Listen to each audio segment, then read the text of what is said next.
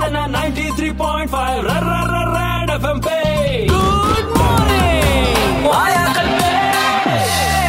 माने जोधपुरी दो चीज़ें सबू फ़ेमस है एक तो खंडा और दूजा खावण खंडा। और आज हमने कुछ खावण खंडों से बात की भैया खाना खाने क्या देख के जाते हो रेस्टोरेंट में सुनो। हम सबसे पहले ये देखते हैं उसके अंदर व्यवस्था कैसी है और वहाँ के जो वर्कर है वो किस तरह बिहेव करते हैं। भोजन कैसा दे रहा है उसका व्यवहार कैसा लोगों का वो बात कैसे कर रहा है? अगर मैं मेरी वाइफ के साथ हूँ या फैमिली के साथ में हूँ तो वहाँ एनवायरमेंट ऐसा हो कि हम लोग फ्रीली बैठ सके। जी हम तो मारवाड़ी खाना दे के चॉइस करते हैं। कोई साफ़ सफ़ाई वाला हो तो ही मैं रेस्टोरेंट में खाना खाता हूँ अच्छा जोधपुर वासी ये सब एक्सपेक्ट करते हैं तो यहाँ पे जो फ़ूड चेन्स वाले हैं, वो भी डिलीवर करने में पीछे नहीं रहते। फेफिल्ड मेरियट से राहुल जी हमारे साथ इन्होंने कस्टमर्स को अट्रैक्ट करने के लिए क्या किया? हम हर जगह जहाँ जाते हैं वहाँ भी मेक श्योर कि local cuisine is a part and वो फिर हमारे मेन्यू पे हमारे लोकल क्लाइंटल से आती है। डोमिनोज से रमेश जी हमारे साथ इन्होंने कैसे लोगों को अपनी तरफ़ खींचा? पता लगा कि चीज़ ज़्यादा यहाँ खाते हैं। फिर फिर हमने यहाँ पे बेस में चेंजेस करना स्टार्ट किया और अब जो लोग है वो यहाँ पे अपना टेस्ट चेंजेस करने लगे। अच्छा विनय जी भी हमारे साथ सीसीडी से इन्होंने कैसे लोगों के लिए अपने आप को चेंज किया?